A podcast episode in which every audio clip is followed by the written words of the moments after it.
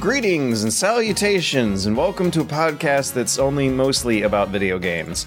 Unfortunately, Liam's gotten hung up at the office this week, so for now, my name is George Weedman, and I have with me Matt Visual, and this week we have a guest.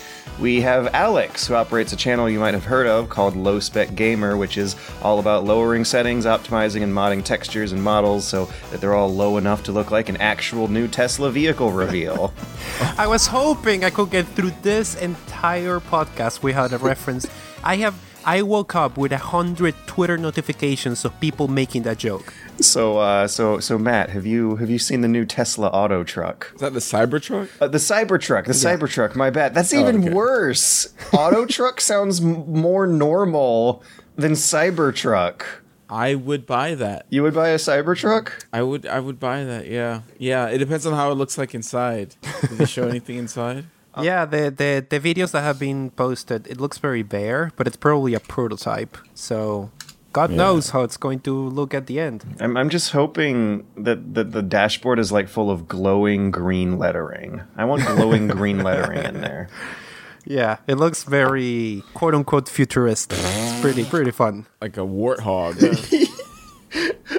On low settings. Yeah. See on those- it says definitely a PC, old school, combat evolved Halo. It looks like if you oh, throw anything at it, it'll just roll over the top and slide down the bottom. And it, I- it looks like a good wedge. You know, like those old battle robot programs? It looks like one of those. Welcome to Dad and Sons, your premier Tesla podcast. Yeah. Yes, yes. Uh, here on the Dad and Sons podcast, we um, occasionally talk about video games, like like I don't know, a third of the time or something. Uh, so with that with that being said, I guess now might be a good time to talk about video games. What, what have you been playing? Uh, low spec. So, uh, honestly, most of it has been Star Wars Jedi Fallen Order, Okay. What platform? uh, PC, evidently. Okay. Okay. And I I started it with the idea of exploring to see if it was a good video idea, but still, it's it's a Star Wars game. It's a single player Star Wars game, which is something that I have been hoping for. I don't know. What's the last long time we got a single player Star Wars game? time ago. Several presidents ago. Yeah. So when I started the game, I was at least hoping it didn't suck. Then two hours in, uh, after the combat clicked with me, and I finally understood like how the game was expecting me to play it, it all came together. And by the end of it, I I ended I finished the game yesterday. Uh, it took me about 22 hours. I didn't 100% it, but did a lot of it and by the time I, I finished, I, I felt it's probably one of the best single player Star Wars games I've ever played. Definitely the best like lightsaber Jedi sort of sort of game. It's just fantastic to me because it's it's a very good game with some um, with a lot of uh, bugs and QA issues that makes me wonder if they if they had to, to rush to a release date it had, because it's Yeah. it's rough around a lot of edges. But where it counts, it's very good, and it's very different to what I expected the game to be based on like what was it like the E3 reveal or something when they originally talked and showed the game, which which made me think like this is a very interesting case of a game I, I think being promoted wrongly. Uh, as, as as I went to Twitter and started asking people, like, "Wow, why aren't more people talking about this game? This game is amazing." I either seem to get two responses entirely: people who have tried the game and were going like, "I know it's amazing. I have played for twenty hours straight," and people going, "Ah, I don't know. It looked boring in the trailer, so I didn't even try." With like very little in between, and that was like super interesting to me. Hmm. Star Wars. I've gone back and forth. I'm still opening myself to the possibility of playing it later, but I was my my excitement dampened a little bit with some review scores and some videos after launch. Before launch, I was hoping for something that would follow up on a lot of fond childhood memories I had playing the Jedi games, but it doesn't look like that's the kind of combat and the the, the sense of movement they're going for. I feel like it's it's, it's it looks like Dark Souls, but Star Wars, which is It's- fine. I just got to get in the mood for that, you know? Yeah, it's Dark Souls light. Like it doesn't go as deep in certain things as Dark Souls go, and it goes a little bit.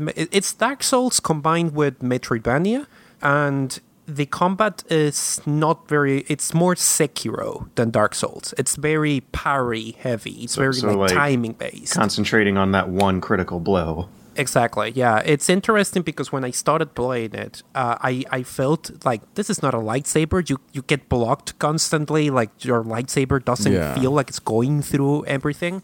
And by the end of the game, when you actually like master how to use the parry, you're just tearing through dozens of I- enemies because you know all the animation cy- cycles. And once you break an enemy's defense, e almost every enemy goes down like two hits. So so it's very skills based. I, I, have, I have an important question. Yes. Uh, uh, what happens when the lightsaber touches a wall? nothing, and that's one one of the bad things about the game. No. Yeah, there's not a lot of detail there. Yeah, if you swing it towards a wall, there's like a, a decal that makes it look like like you have cut through a metal. So you can't you can't draw penises like like in the good old days.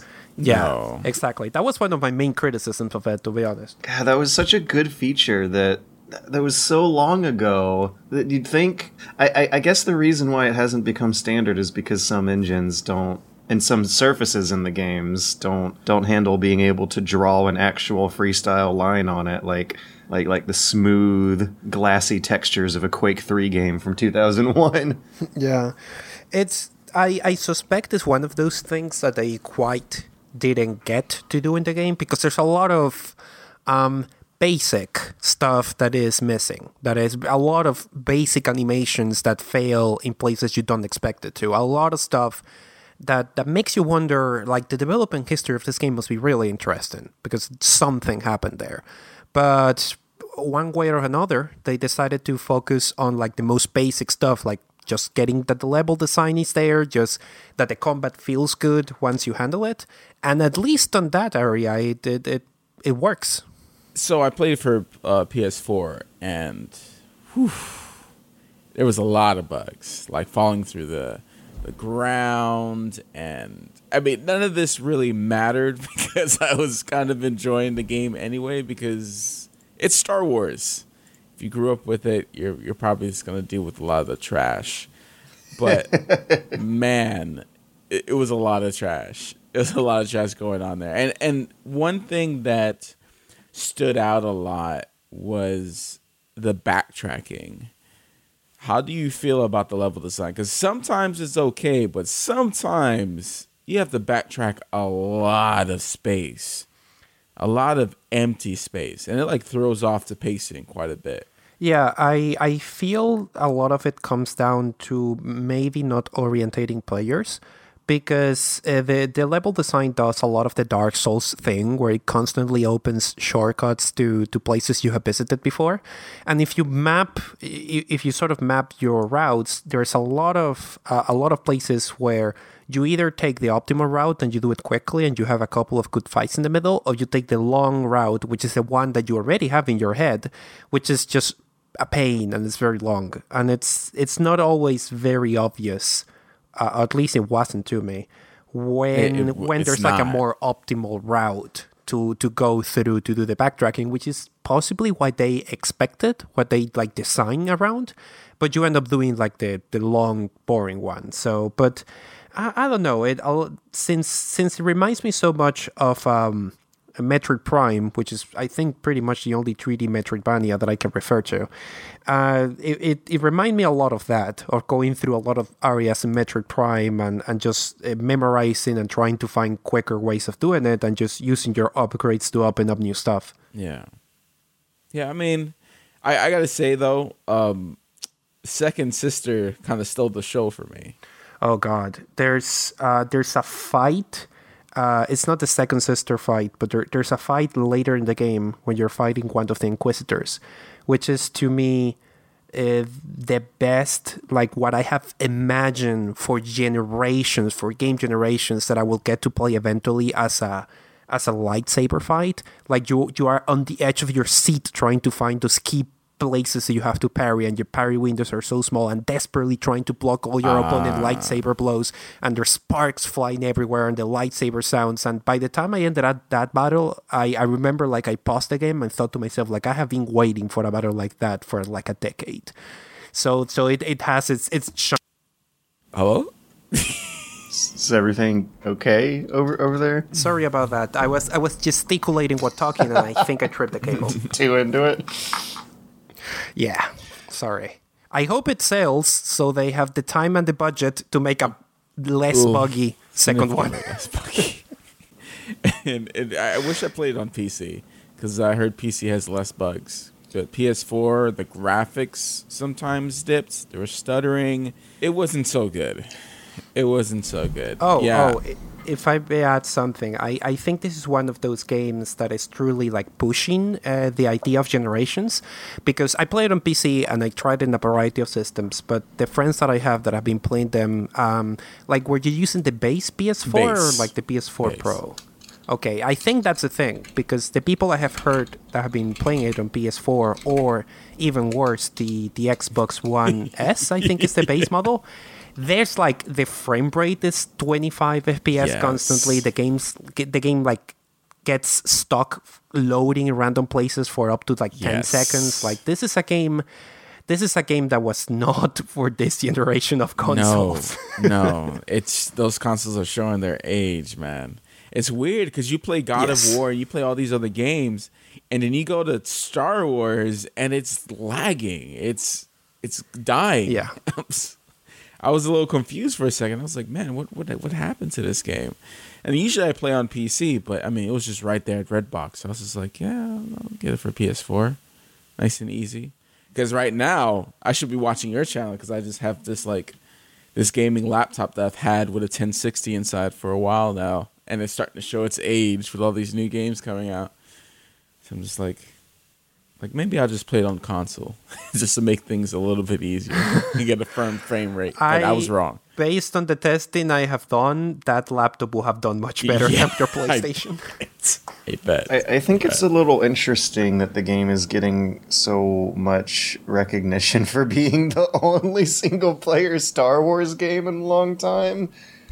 Like that's uh it, it seems so weird to think of that as being um something notable about a video game coming out throughout the year because they used to be all over the place. mm-hmm. Like up Yeah. until LucasArts was going nuts. up up until the sixth console generation, they they shopped that brand out to everybody, and it's a universe that's um, so adaptable to video games. Like you can make racing games, you can make card games and RPGs and shooters and fighting games if you really want to.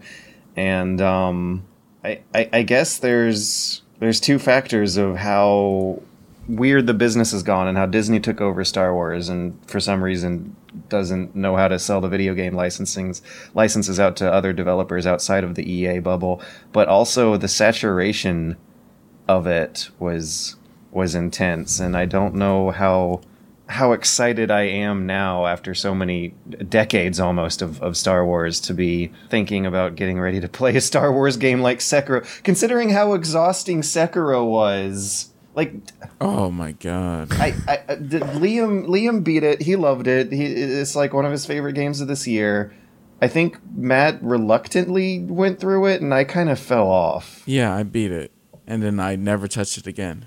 I I stopped playing for a couple weeks and came back, and I was so much worse than I was earlier that I I think I'm I can't catch up to my own part of the difficulty curve I left off at. Oh god. Well, Then I, I don't recommend you raise the difficulty on, on Star Wars I've- Jedi Fallen it's Order. the then, videos. because- Okay, the videos that I have seen were ones about how the hitboxes are wonky, and I'm my brain is like, oh god, do I really want to invest myself in another super duper difficult uh, uh, melee action game It's with not- wonky it's hitboxes? not difficult.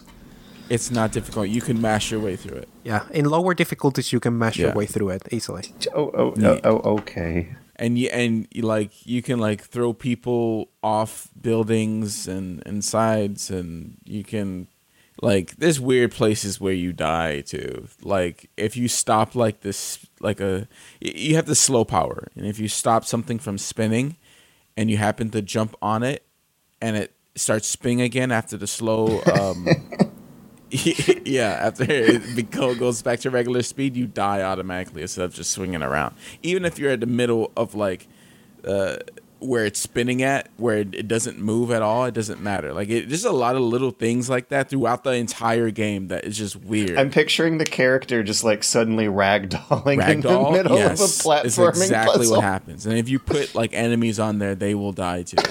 like Yeah. they will die on poles that you're supposed to balance on. They'll die on anything. Like you can you can really Yeah.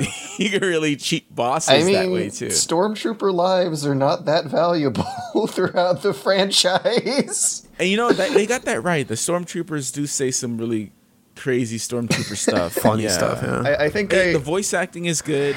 The guy from Shameless is the main character is good. Uh, second sister, I swear to wow. I, I think I, I've seen it characterized as this being one of the games where you sneak up on a couple guards and they're talking about how easily they could be killed right now. Yeah, exactly. yes. I guess I'm the only one when you kill everybody else. Yeah. Yeah. Oh my god. Oh, he's running. Uh, it's it's so funny. It's so funny. Yeah, my my favorite one is if you're fighting, if you eliminate a group and there's only one Yeah. left, and that one gets a hit on you and hits you with like hell, his electro staff or something. He goes, "I hit the Jedi." Oh no, I should Yeah. not have Oh done no. It's so good. It's really, Um, w- I guess this is kind of spoilers, little spec, Really? but uh, that end fight though, you know, the, the fight you had to They- they- run they- away from. That Oh, yeah. that I was Like, I felt you- like that was more realistic that than was Unleashed. fan service. I would say. Yes, yeah, but that was pure. There's the end of the game is very much. If you're a Star Wars person, if you like like the the, the classic movies and all its universe, it's an ending that you're going to enjoy a lot. like, Oh my it, and it's very hard to say more than that without spoiling it yeah. massively. It's yeah. What that part is when I was I got chills. I was like, oh yeah, this is this is what I oh yeah, wanted. this is yeah, Yeah. yeah same yeah. I I like Crazy Force stuff. Um, I wish there was Force Unleashed was like a a little bit more crazier, but yeah. Yeah, but but Force Unleashed was more like a like a hack and slash Yeah. game. This is more like a like a, like a Souls game, I guess. Yeah, yeah. Oh, oh, uh, when you when we say Souls game, George, uh, when you die, you lose like your last points to level up. To like if if, if you're going to six to seven, you lose all those points to go to seven. You can, You have can you get them back kill that from the spot you died at. Yeah, you just gotta hit that monster once, Yeah. and then you get it back. But yeah, and your recovery items are limited and they only That's how you reappear know like on checkpoints and such. game. But that also respawns all enemies. Yeah. It's a Uh, Souls, so Souls-like. on, on on a on a slightly different note, but still related on on, on the notes of, of games that look uh, Wow. too good for this generation, but still run fine on a PlayStation Four. Uh, speaking of games that, that that some people kind of drop out of halfway through, um, I'm I'm of course still chipping away at Death Stranding. Uh, I I think we have some melancholy news for the rest of the podcast, though. Uh, Liam's not here to give the report himself, but but we have been told in behind the scenes dad and sons chats that Liam has kind of sort of fallen off of Death Stranding, and Matt, I believe you have. Oh, no. Uh, as as I'm like what chapter nine. I I just I'm just waiting for you guys to catch up. I don't understand gonna how you push so myself fast. I'm like, What do you mean? I've been on that for like a week now. And I, I, just yeah, I've been playing every day for like three, four hours for a week and a half, and I'm You you probably take the long way for everything. No! I I told you what I did last time. I take the bike and I ram it up a mountain every single time. well. I do not care, and I spray I spray the damn cargo so it's nice and pretty, and I get my S rank, and I go and do the next run because it's like it's like doing a job with that game. It's like doing a freaking job. well, And then they talk about, oh, your, your cargo's great. It's such a, oh my god. And then you play something like Star Wars, and you're like, ah, this is what games are like. They're fun. what? what this is what games are like. Okay, I I'm sorry. Oh, it's, right. When you when you play hours of that game, you just lose. You just get numb. well, maybe that's why it's better to play it at three, four hours a day instead of the whole dang thing in a week. Oh no! What, what do you mean? That's worse. That's worse. Every three days, you're clocking in on the clock to, to deliver packages. That's a job. And and then when you feel done, you're actually done, and you don't have to keep hammering away at something. Okay, I think, I, I, I think there's a lot of practical, easy ways to narrow down on why this game reviewed divisively. And I think one is that it's not meant to be rushed through. Two is that the the more the game stays alive out there with players in it for this first I I don't know six month to a year process, you're gonna have a lot more player buildings than you did with reviewers. Matt, you say you always drive a bike straight up a mountain. I feel like if I tried that, the mount the, the bike's gonna break and it's gonna end up being a longer walk than than if I take a, a quiet route around. You also think that like I'm taking the long routes for everything and I'm not like okay. if you've been playing every day for three hours, Oh, not every day, but at least most days for three hours. And I think I'm really, really, really freaking close to the end with the way the story's gone so far. Have you reached Heartman? Uh, y- a, a few times. Um, okay, so I guess is would it be a spoiler to say what happens uh, like two thirds of the way through Death Stranding and and the route they want you to do when when Wait, Alex, have you played? do, do you care? I'm waiting for it to come out in PC. Oh, that's probably better. All right, so there's there's a second half of the game that's that's a sort of gameplay spoiler that uh that I definitely have questions about how fast of a route they want you to draw because it feels like I skipped a big chunk of what would have taken another 2 hours of gameplay by driving through an area that felt kind of unfinished. But in any case, I don't know. The gameplay I think is fine. The story I think is mediocre. The the reception it's been getting I'm still confused about why there is so much like animosity towards a lot of the game's uh, uh, uh, core mechanical desires to to make walking around interesting and fun when there are still like commenters out there saying like oh they just took the gameplay out when when you kind of got to do pay attention to to what you're doing when uh during every millisecond to millisecond controller interaction of of Death Wait, Stranding. what? You have to what? No, you don't. What are you talking about? Uh, You just drive. You literally just drive. And You when you're driving, one you- button and then you drive, and then you control a little stick to make sure you don't run into anything. Yeah, there are That's little rocks you, do. got to pay attention to. You got to you got to manage your rocks. inventory. You got to manage your your your battery You while you're on around all driving. terrain, all terrain little little leg things, and you hold L two and R two as you do anything, and you, you you're good. You're good. you're good. I feel like you're describing what it felt like when I was playing Breath of the Wild, and that this game fixes one of those critical problems I had with Breath of the Wild, and that was that the movement was boring. I'm not finding the movement boring in this game. Why are people like Dunkey finding the movement boring in Death Stranding?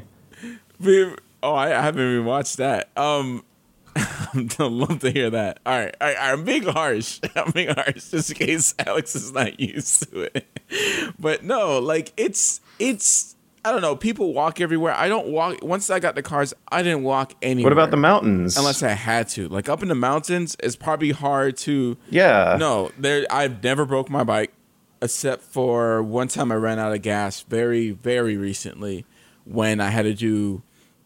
They make you do multiple runs, like, um, right after each other, and uh, my I was like, forget this bike is just getting annoying, and I just got on my feet and started walking.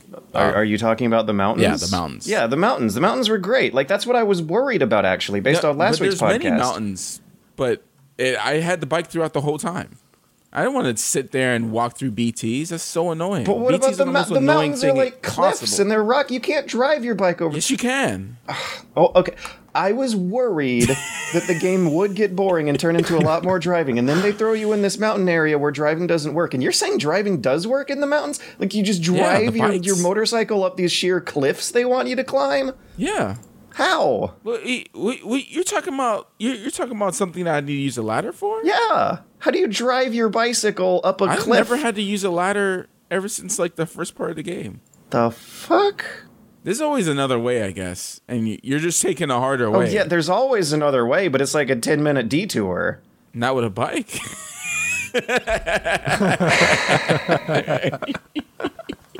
Okay, what about the snow? What do you do when you gotta go up a snowy cliff? You just drive your bike up the snowy cliff. The bike, the bike. I have I have a couple PCCs throw down a generator, boom, done. That's why you're taking so long.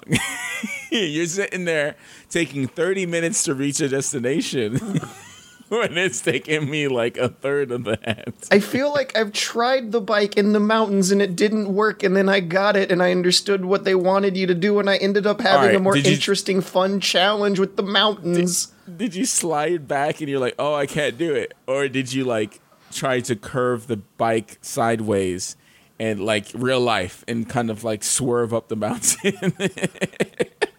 I I remember ditching the bike Break at the, the way game. station halfway to the mountain town, and then you have to sneak past people who would have heard the bike, so I was fine ditching it anyway. And then I got to the mountain town and tried making a bike, but the cliffs were too steep, so I started making a network of zip lines anyway, and they connected with the other players' zip lines, and over like two days of three hour sessions playing it, I saw a network of zip lines gradually evolve made by other players, and I was like, oh, this is cool. I'm building a connection with them. okay, so during the Snowy Mountains, you actually had zip lines? Because mm-hmm. I didn't have anything. Nothing. Nothing was out there. And, and I feel like that's no that's player stuff, nothing. Another thing that, that caused the game to review poorly is that they don't have the network of, of player buildings at the times they would have would have been starting this two three weeks ago. But this was like this was like less than a week ago. I played this like what like four four three days ago. I gave it a try, did a couple, get a, did a chapter, and I was like, all right, I'm I got my fill. I'm gonna wait for everyone else to catch up because as soon as I I beat it, I'm going to forget about it. Like this game, this game is cool, it's great. I not to say I don't recommend it. It's just uh, ooh. It, there's a lot of filler in it, and I just, I sometimes I just don't want to do it. And and I suspect that as time goes on and more more of a player infrastructure is created, it will be easier to deal with that. Yeah, the, I'm I'm I'm waiting for all that to kind of flow in, so I can just go back in the game, and all of a sudden there's roads everywhere. I'm like, yeah, because even though I don't understand how the roads work, because I'm pretty sure there are people who have built roads all around their world, but it doesn't show up in my world. Yeah, it, it matches you up with the kind of grab bag of other players. You you don't get the entire all, every customer of Death Stranding doesn't pool in together. You're in an instance with like Yeah. a, a randomized percentage of, of other players. That's kind of a shame. I was hoping this will transform into a thing where the game in a year will be like completely urbanized That or would be amazing. Maybe actually, it, it, it depends on whether or not people can work out viable strategies with it. Depending on whether or not they can figure out the algorithm the game uses to actually choose who you match up with. Because one thing I was trying to do is like filter a friends list out of all the other Yeah. player buildings you see, but that's not how they want you to do it. They they want you they want everyone to be anonymous. Um, but that because it does not reliably connect people by region or friends list or some such, it seems like it would be difficult to strategize like everyone focusing on a certain region of the map that they want to rebuild the roads at. Yeah, because if you guys were there on the friends list, I would want to build the roads. But since it's just random people, I was just like, eh. I don't go out of my way. I build some of the roads because I mean it's almost necessary sometimes to have like an enjoyable experience. But I don't go out of my way. But at the end of the day, well, you, you played in a hmm, an experience that is unideal.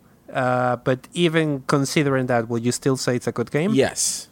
Yes, I do think it's a good game. Like I Death Stranding is a good game. Everyone should go and buy it and walk around and deliver packages. Wow, Pokemon, Star Wars Fallen Order, you know, it's Outer Worlds, all those games are out. You should go out and deliver packages. I'm having fun. There are lo- there are tens of us having fun with it. I I am of the opinion that it's it's it's it's a good game. I'm having fun with it, but I'm not gonna say I'm like it's clearly not for everyone. Yeah, I, I think that's an inter- important point because it's something that I that I think has been important in the whole discussion that I have seen on, on Twitter in general, people talking about this game, is if this has been like a like an indie studio or something, this would likely have been like a, an interesting cult hit or something people will have analyzed and, and will create an interesting community around it. But it's not. It's like a AAA Kojima thing, and it's a game that it, it doesn't appeal uh, to a wide gaming audience. And that means that the people that it appeals to are going to enjoy it a lot, and everyone Yeah, else it- is it going to make a lot of noise in Twitter talking about how Kojima is like cheating everyone or something. It has the production values that like are are gonna push a weird idea like this through to enjoyment for people who care about it. Like what I think is really important here is that a game was made about how cool it is to climb a mountain and not kill a bunch of hundreds of anonymous bad guys who throw their lives away at you as soon as they spot you. Like an enemy encounter in Death Stranding will be seeing dots of, of bad guys chasing you two hills away. Like it's it's a lot of long term, long distance, um, non-violent engagement that that I find compelling. I love the idea that the little rocks and pebbles on the ground are the obstacles built into your level design and I, I, I realize that someone who's who's gonna want more action is is gonna gonna gonna, gonna want to play a different game, but but I I'm I'm a fan of the chill moments in games where you can explore a place, put together a piece of, of, of story based on what you're looking at, but also I don't I, I, tend to get bored in stuff like Breath of the Wild, where there's a lot of wide open space that has you holding down the up button. Granted, if you even if you're jiggling the up button slightly left and right to avoid the pebbles on the ground, like that's that is enough for me. That is the level of interaction that I feel turns the downtime in this game into something interesting, and the transportation in this game into a intriguing puzzle and and that's that's what I'm there for. I'm there for the puzzle of the navigation. I'm there for for the sense of accomplishment of carrying a piles of boxes up a really really steep hill. And i'm feeling something out of that. I guess like did it not feel like an accomplishment to to to do the little victories the game the game has you doing matt? I, I no no i i don't like just just to clarify here i'm having a bit of fun but like i don't think people like Kojima scammed anyone. This is Kojima's type of thing. There's a lot in there too. This is this is Kojima's thing. Like I was fully aware what I was gonna get. Remember the ladder, before. guys? Remember the ladder in MGS3? Remember that whole big chunk of MGS3 where you yes. just walk through the swamps and don't deal with bad guys for like an hour? I like made a joke on Twitter like delivery man. Like I knew what I was gonna get. Like I know. I know. That's why I'm making fun of it. I I like that it's different. I like the weird, you know, uncomfortable shower scene with two males. I love with your that controller stuff, beating to the heartbeat. Yeah, yeah, yeah. I've said all this stuff last podcast, so Alex is probably getting like all the just me just messing around. But no, like I enjoy Kojima's. I don't know, like weird brain. Um, do I? Do I think it's filler heavy and a lot of wasted time? Yes, absolutely. But I, I do I do like the game in some weird way because I I rather have a few weird games than just the same old triple exactly, garbage. Yeah. Like I am I am all about controller gimmicks and, and novelty. Yeah. yeah, like I need to I want people to do weird stuff like this. I would so yeah. much rather play right. a, a janky experimental game about carrying packages up mountains than a slick, highly produced Call of Duty campaign where everything works fine. Yeah, I, I will beat Death Stranding, but you will never see me pick up Call of Duty. I used to play Call right. of Duty all the time, and now I just, it's kind of just don't. It's just the same thing over and over. Yeah. Uh, I think the the thing about the discourse regarding this game is that since a lot of the hype built around it was about how this genius mind of, of Hideo Kojima was bringing it, that that means that even before the game came out, there were already a lot of people who were like eager to prove that uh, that he was uh, a fake, that he was not a genius, and uh. and that means that there's already a lot of people already decided what they're going to think about. So when you present them with a game that requires, I guess, a little bit of introspection to, to think if it's a good game or not a good game, uh, it's easier, I think, to default into eh, it, it's not fun, therefore it's not immediately fun in the way that I define a fun mm. game, therefore it's bad. It's just different, and I think to to be honest, seeing the review scores it got. And, and hearing how people are talking about it, about how different it is, I'm surprised that it got such decent averages at the end of the day. I, it, for me, it all breaks down when when you start having to specify what fun actually is. Mm. Because in the very beginning of mm. the game, like I I it took me a while to understand that walking was supposed to be the challenge, but I I it did not take me long to have fun. Like when I walked to the very first station and got the next order and I saw that line being drawn across the map and how they want you to customize your route along the way and then plan it out and then see how your whether or not your plan actually works like it it snapped with me. I was like, "Oh, this is like like in, in the classic Rainbow Six games when you draw lines across a map to execute a plan and see whether or not it works, and then you got to improvise in the actual gameplay and, and correct your pathway. There's Right. th- there were a lot of analogies I was making to other games that are a lot more violent and shooty that still made the uh, the fun that there was to be had there come out in, in a way that was not that difficult for me to wrestle with. Uh, the longevity of it all is, is a little more difficult. The, f- the fact that it keeps going forever and ever, but I'm surprised at the new environments they're bringing up that are making that keep making new challenges out of it. Like you gotta in the beginning of the game, there's mountains, and then in the next chunk of the game, there's a big desert where you want to build the supplies to build roads over the desert. Then they throw you into the snowy mountains, and and it seems like there's interesting ways to navigate all of those environments in a way that. Uh, it, I I can't say it's gotten stale, but it sure is a lot slower paced than I would want it to be. I, I would have hoped the story would have wrapped up three days ago. And it feels like uh, climax is is lasting way too damn long. I uh, feel like everyone gave Kojima a shitload of praise for the ending of Metal Gear Solid 3, where the tension is is ramping up from a car chase that's like from that the ending of Metal Gear Solid 3 is an extremely exciting 3-hour long car chase and I feel like like he took Yeah. some some accolades from that way too seriously and decided to make a 3-day long climax scene for Death Stranding and and it's not it's not as compelling over such such a big period of time stretching out your endings like this. Yeah. Anyways, I I, Yeah. I, I I do still get a sense of excitement over the fact that they just made a, a game out of hiking. Yeah, Walking. Uh, we, we we are living in in a pretty pretty okay e- economy. There's a shitload of money that's able to support these kinds of projects like Death Stranding that has an exclusivity deal with um with with Sony to to get a lot of money pumped into this risky game project to sell consoles rather than game copies. On the other side of the fence, we have a game like Outer Worlds, which has an exclusivity deal, well, some sort of not exclusivity deal, but some sort of deal signed with the Microsoft Game Store, which allows them to make a risky weird game that will still make money and get played by people buying the subscription service rather than copies of the game.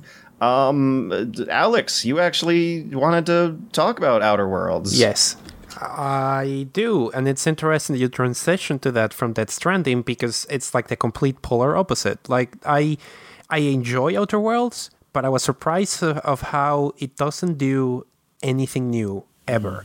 Like it's it's exactly what you expect of it, nothing more. I, I think they're both similar in that they're both weird niche games that would not have that, that aren't aren't making their money off of sales alone.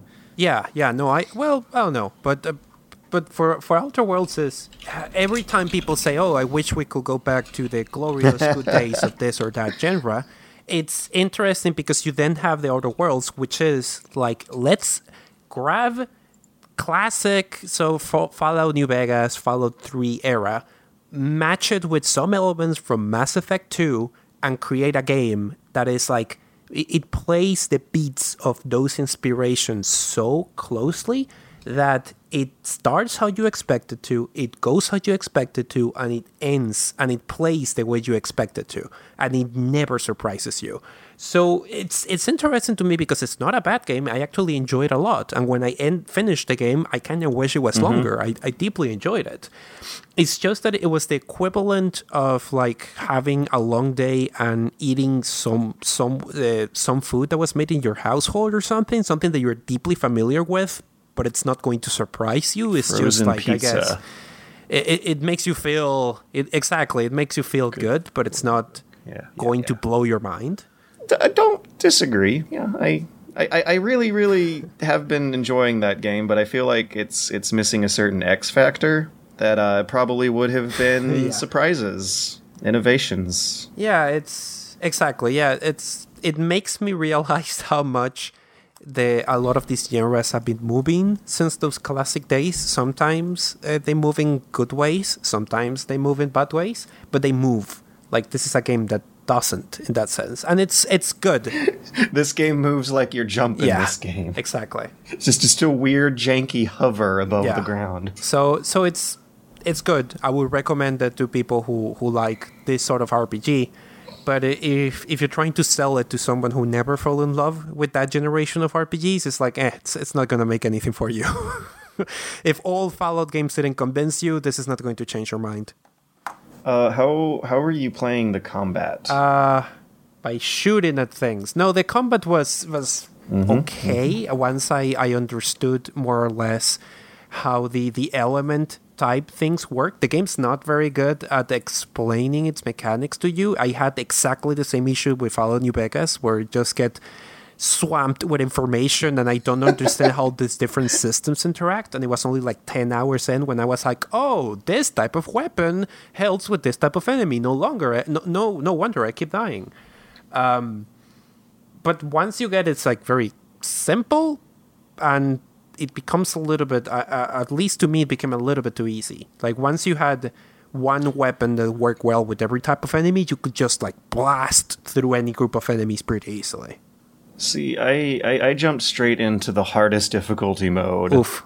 On on the supernova mode where where you have your your drink and sleep meters, and the combat plays actually quite different. I think in this mode than the other ones. Yeah, all the enemies are bullet sponges. You always have to be using your special abilities, your companion abilities, your slowdown timer to stagger enemies and keep them immobile while you and your friends just pummel them with hundreds of bullets. And it kind of feels like playing a single player Borderlands, Right. where you have squad commands for players who are supposed to keep enemies staggered and um, y- y- like aggroed and staggered. Like everyone has to keep a line of sight on on a big bullet spongy boss monster and and make a triangle keeping equal distance from them. And that's with like every fight in the game. So I I feel like I managed to save myself of of one aspect of it that would have made the game less interesting. And uh, the difficulty mode has has prodded that kind of play style, and I am what did you think of the writing I, I, I recommend it. Fine, like not necessarily. I yeah, like fine, like a good Fallout. I, I guess I would have thought more if if it was a little more novel and and creative. But um, the humor I thought I thought was was on point. The the Moonhead guy and Groundbreaker who. You can keep asking him about his mask over and over again, and he'll just be like, "If you knew what it was like inside of here, you'd never ask." And uh, there's there's some good quips about about jobs and, and rich people. Yeah, I, they the the good thing about it I, is that since it doesn't have sequel baggage from Fallout, they could they could sort of replace the the whole like nuclear war thing with Fallout with space capitalism, and that makes for Yes. for a certain type of humor that I think is more relevant to people right now. Yeah, yeah, I, I, I appreciate them updating the shtick. I, I don't. There's some aspect to it though that feels a little aimless. I it's it's hard to describe, but it feels like Fallout was maybe it's because of our age. Fallout to me feels like a, gr- a piece of '90s Right. grunge.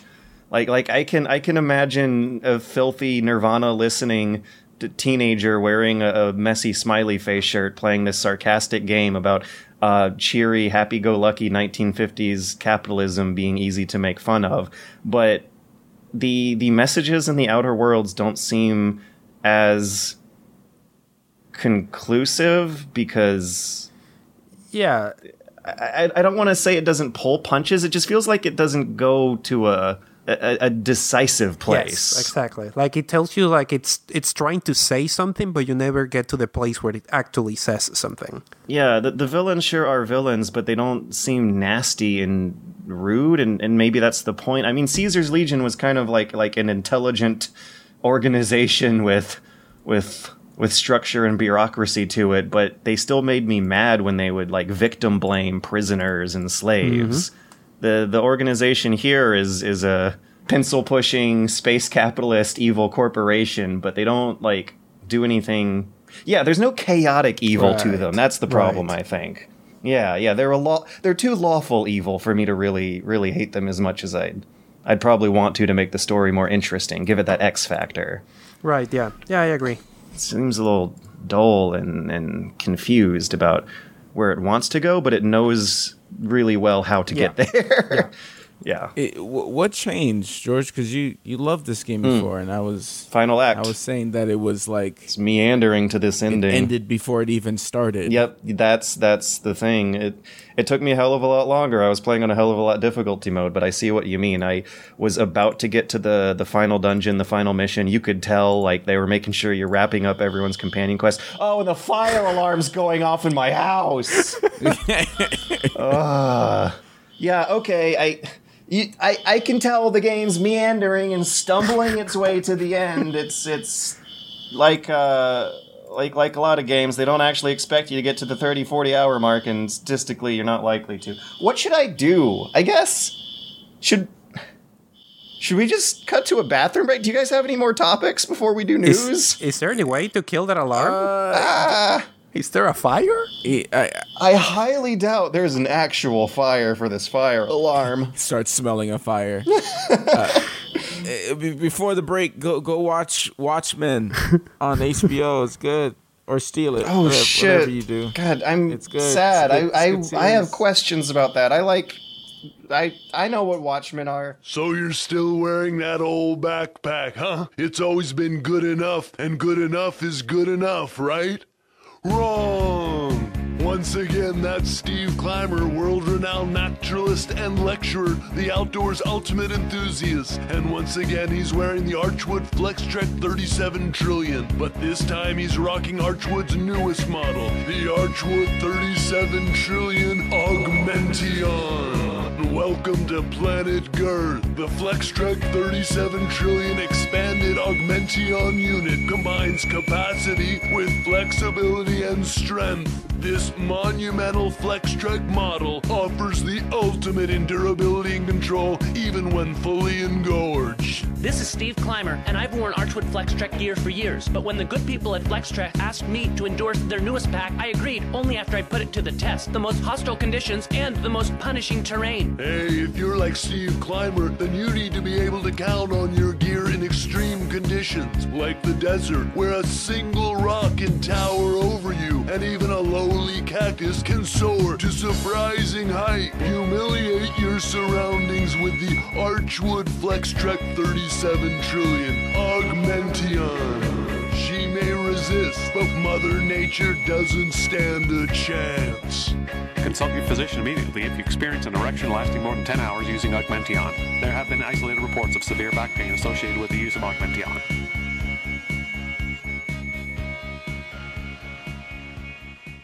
All right. Here on the Dad and Sons podcast, we are saving lives. Saving lives, one dad at a time. Anyways, yeah, before we were so rudely interrupted by fire safety, um, Matt, you were talking about Watchmen. Yeah, Watchmen. Um, I've been watching that. Uh, saw the trailer and I was like, "Oh, this seems interesting." Went a completely different direction. Did didn't know that it was uh, like a show show. Like they spent some time on this. Um, it's not just some like I don't know. You follow one character, and you have like a villain of the week type of thing. I mean, I didn't. Oh, yeah, expect it Wa- to be- Watchmen's it's on supposed to be weird. but huh? Wa- Watchmen is supposed to be weird. Yeah, it's and it's weird. It's it's supposed to be it's weird and it's shot well It's postmodern. and it's uh it's good it's good it, it does dive into racism but it's not like about racism Yeah, I remember that being the backdrop. I read the graphic novel. I didn't see the movie, but I remember during. I remember the movie being received okay, but when it was coming out, there was a discourse similar to the show actually about whether or not it's okay to commercialize The Watchmen, because it's Yeah. it's like it's supposed to be about the the problematic notion of of of using vigilante justice to sell toys toys to kids. So I'm I'm wondering if if this Netflix show is like a little. A, a, a little too unknown about it. Oh, oh, it's well. Is it on Netflix or? No. Oh, so you need HBO Go, Hobo Go. yes. Yes. It's. uh, uh Have you watched it, Alex? No, uh, it sounds the the whole commercialization of superheroes sounds super interesting. This is the is this based on the same comic that they made the movie from? It should be, yeah. Which it's really funny It's how Alan Moore's Drastically story. different, though. Yeah. it's it's a sad story what happened to this franchise because it was invented to like not become all of this stuff it has become. Like if if you read the original graphic novel, there is a parody of Watchmen action figures in the back sleeve of the book that um was was really fun to read through as a, as a 16 year old kid who did who who basically only had experience with Metal Gear and David Lynch with that stuff before. Oh wow, that's a that's a weird mix. Let me tell you. Dude, I'm having the time Uh, of my life seeing Death Stranding get as weird and and deliberately self-aware postmodern as it is. It's I, I like this stuff. Yeah, I should beat it. I'll probably beat it before next week, and you better beat it before next week. God dang it. I'm not going to be alone in this. I'm not. Um, no, but uh, yeah, Watchmen is good. Uh, if man, I, I remember my friend telling me, um, Fred, fellow game dev, uh, he was like, "Oh, it, this looks like a, a gritty superhero move uh, show," and I was just like, "It's no, don't don't reduce it down to some like Batman clone." It's a gritty not superhero that. show about gritty superhero shows. Yeah, it's not that. I swear, I swear it's not some type of Batman thing. It's, it's, it's Watchmen. What, what the, the vibe you get from Watchmen? That's what it is. It- It's like gritty, a little goofy, a little weird sometimes, a little comic booky sometimes. It's it's unique. It's worth it's worth a watch. I would say. Uh, that's definitely a recommendation. And I've only what four episodes in. I was I enjoyed those four episodes. Um, Pretty damn good. So so you're probably frustrated by how much more history documentaries I watch than normal stuff. Oh my god. Yeah, I, I actually Oh got God, one. I got a recommendation for one. Oh, a recommendation? You're gonna recommend I am going to be history? recommending a history documentary series. Yes, uh, the as, Game Changers. as as a piece of companion viewing to Death Stranding. I have found a Curiosity Stream series on Amazon called The Silk Road that follows this French war familiar. journalist who um goes across the historical route of the Silk Road, tracing the, the economic history of the cities and the, the towns, going to the palace ruins and seeing just how far off the trail they are from the modern highways going through through almost the same route and how how the the traditional culture of these places is a mishmash between Eastern and Western, and how the modern cultural attitude of a lot of towns on the Silk Road, even nowadays, are uh, still a cultural mishmash between American influences and the traditional ones from back in the day when it was also a mishmash. It's really interesting seeing a program trace the real life butterfly effects of wandering traders going from town to town connecting people while playing this game about a wandering package delivery guy going from town to town connecting people. Oh god, I can't believe I just Way did to that. bring it around. I know, I know, but that's that's I I have a platform and found something cool and it makes it, it gives some kind of sense and context to a video game I'm playing right now. And uh I I wanted to toss that out there. It sheds some light on how things like like language barriers or um how things like language barriers change how religious text is interpreted across cultures and how as as a weird butterfly effect byzantinian result of that you have statues of of buddha in india that look like greek statues of gods in in italy What's the name of this documentary again? oh it's it's simply called the silk road which makes it hard to google for because then you get a bunch of like dark web drugs instead yes. yeah Oh, yeah, the Silk but- Road Online looks pretty good, man. You Oh, should oh, yeah, it's that's that's what I'm talking about. Anyways, so yeah, with with a couple non-video game media recommendations out of the way, let's uh let's let's let's get back to video games and talk about some news. Uh, yeah, okay, Matt. I know that you're always like really disinterested in the news, right? Um, no, no, I was just gonna get my pillow and go to sleep. I'm I'm try- I'm gonna tr- I'm trying to make this more fun, right? Because we we got some weird things happening this week. And I feel like I say boy. that a Oh, lot. that's right, But this Half-Life. week, yeah, no, this week was a big deal. Sorry, I totally forgot. Okay, Something interesting happened. How could you forget? yeah, yeah, we. Uh, well, So the bad news. It's not just half. Well, there's there's some quicker mentions. If if any of these catch our interest, uh, Google Stadia released. It Right. has some some stability issues, some Yeah. some some rocky launch uh, issues, some negative Sadly. reviews. Uh, I, I have I something to say about this. okay. So during, uh, I, I did a couple of videos on, on Google Stadia where I my my hypothesis based on the marketing and the timing of everything is that this launch was going to be a glorified beta paid beta testing, and that the real money here is going to be the free tier that they're going to launch next year. And I was betting, and I will I will bet money on this that they're going to release this this free tier like to compete with the launch of the new console generations to try and like convince people by saying Yeah. hey you know we're giving you a free console you have to Yeah. is buy the games Yeah, Um, I, I so- read a tweet by that. That that changes. That contextually changes the way I like think of Google Stadia. Like right now, Google Stadia is a non-issue. Next year, when the new consoles come out, Google Stadia is going to be an actual appealing choice for some people. Yes, yes, I do think so. So I'm not. I was not surprised to hear like even honestly, the launch went even worse than I expected. I got people in my Discord that bought the, the the the founders package, whatever it's called, and they're getting like their codes today. Like they didn't even do the basic thing of giving you like some people I know had the controller and had no way to play the game because the the, the service or use the service because they didn't get their access codes in time. So, so it was even for the, the low standards that I had. I'm, I'm a little bit surprised of how catastrophic it went.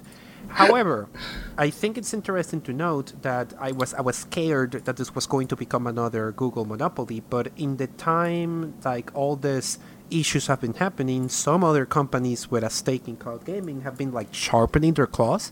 And I think this th- there's an interesting result with it. Like uh, even though xCloud is still in beta testing, they like added a bunch of games just to say like, ah, Stadia has I don't know ten games, we have forty, or or to to sort of make it into that sort of contest. And I think GeForce Now, which is the streaming service from Nvidia, announced they're going to be like compatible with your Steam library, so you will be able to play like any game that you own on Steam or something like that. So what what I was scared of, which is just Google using their Google resources to own this entire side of the industry. Uh, it seems that they actually scared the other bigger companies into like actually putting up a bit of a fight.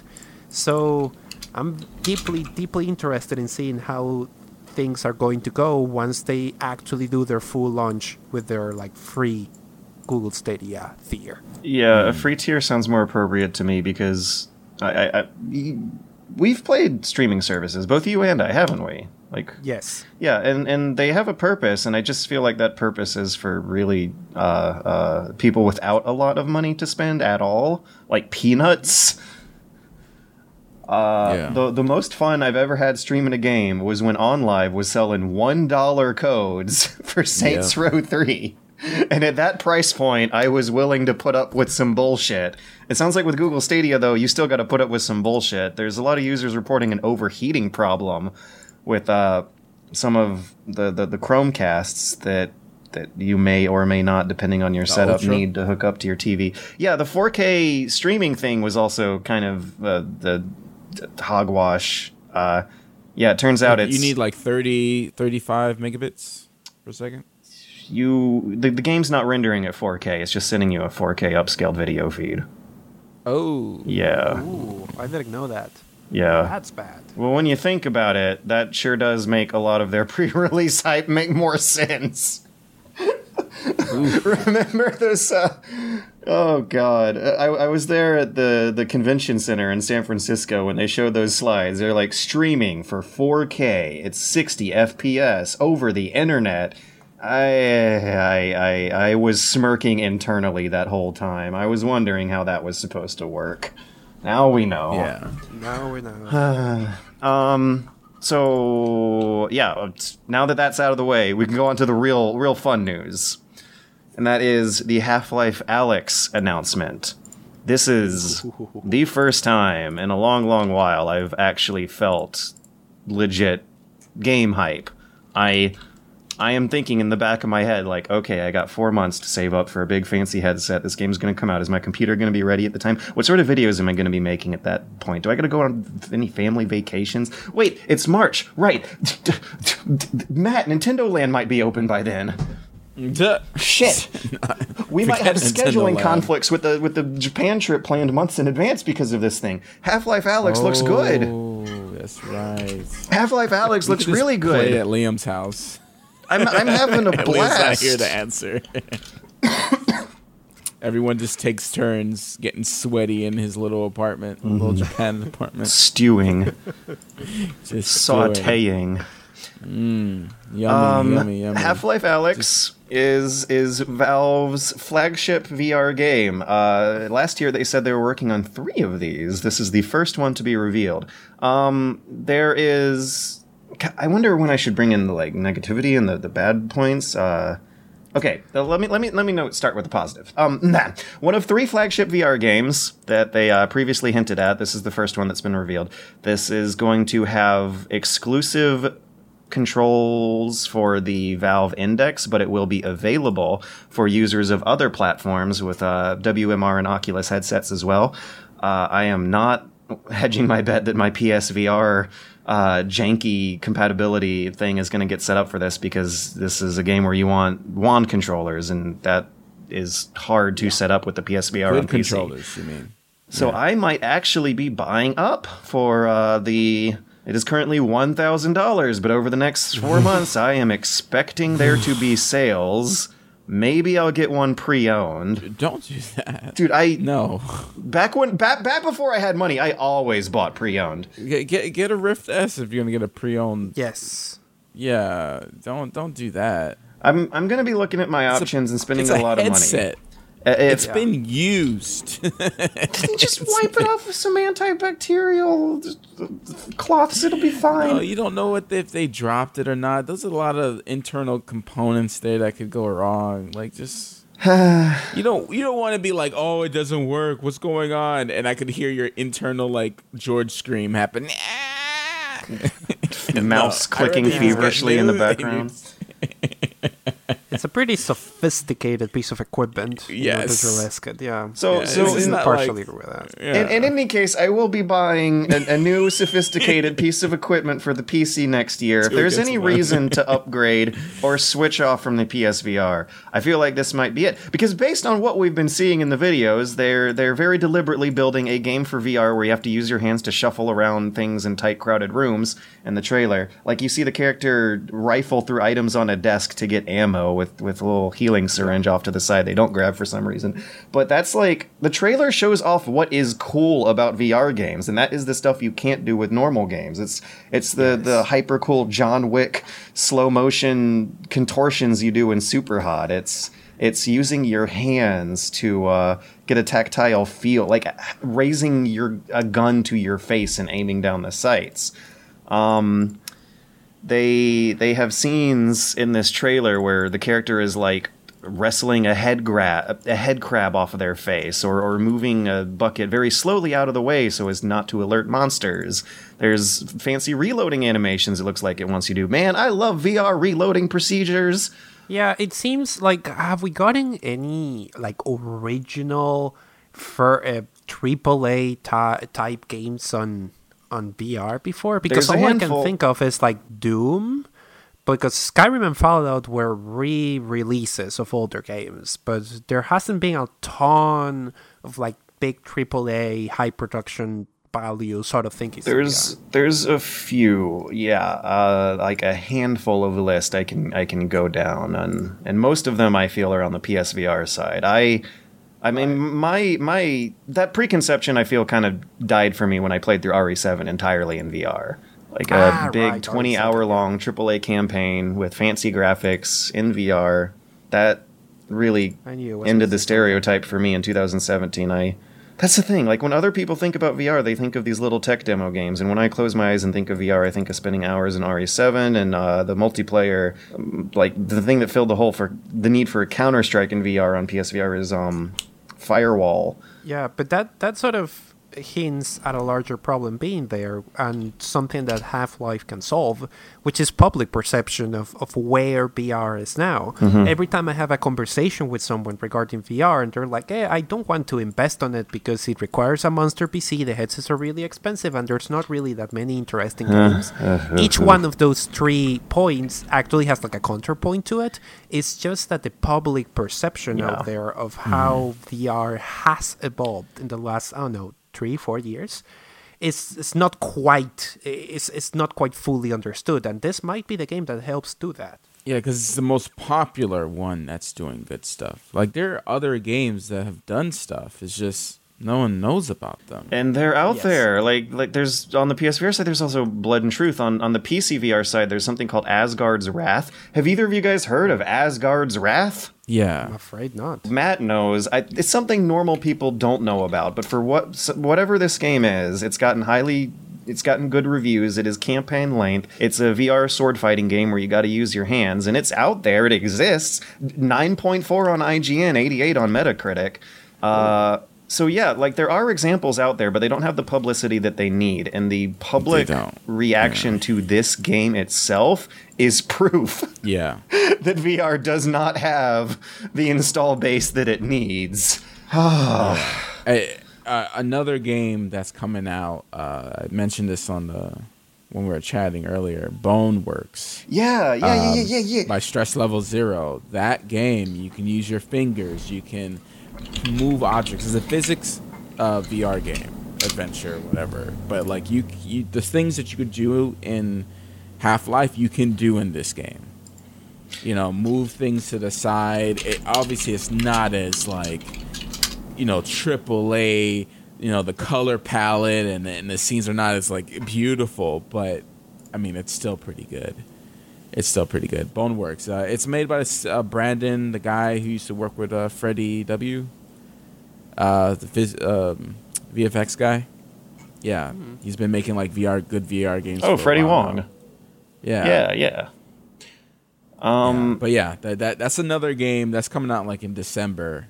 That if people wanted to get into some like heavy physics game where you can, I mean, you can use a crowbar to hold yourself up. Like it's you, you can just look on a Steam page and you could just do all sorts of stuff. You can grab someone's head and slam it into the wall, and that would count as like a hit.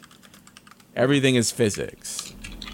You know, so you can like there's like a balloon gun that you shoot yourself, and if you jump, um, you can actually float a little bit more now because you you have a bunch of balloons attached to you. There's like a lot of different crazy oh stuff that they've this tested. this hasn't released yet no, it's right? it's Okay. going to be in December. There's yeah. there's also nice. speculation that Valve is working closely with this team. I don't think there's like it, it's just rumor more or less. We'll find out when we see the credits at the end of Half Life. Val- Alyx. I mean, I, it would make sense because it it's exactly like Mm-hmm. And Half Life. When I saw this, I was like, their- "This looks like Boneworks." Yeah. Okay. So negatives are um, that Valve is has for the past two years not been in a great place. I, I think we have complained on this podcast about that before. The direction that Steam has gone. Um, it- when we were beginning the podcast, it was real bloating and slow, and now there's been competition, and they're revamping everything and putting out a UI.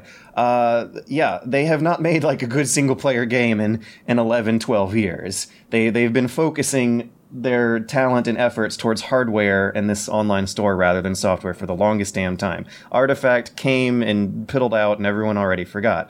A lot of the original Half-Life team is not there. One of them just straight up published what's supposed to happen in episode 3 with with the names and the titles slightly changed for Right, right. copyright.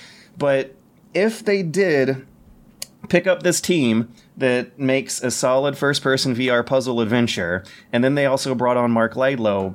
I think it was Marc Lad- Laidlaw um, last year. Not not last year. It was the beginning of this year in January. They brought on one of the original big Half Life writers. And if they're making that with this team, that's behind Boneworks, that does fit the classical historical Valve strategy of acquiring a team to make a new sequel game. Like, remember that Portal is the product of, of Kim Swift's um, Narbacular Drop, more so than it is of, of Half Life itself. Like, Half Life is very much a tech demo franchise.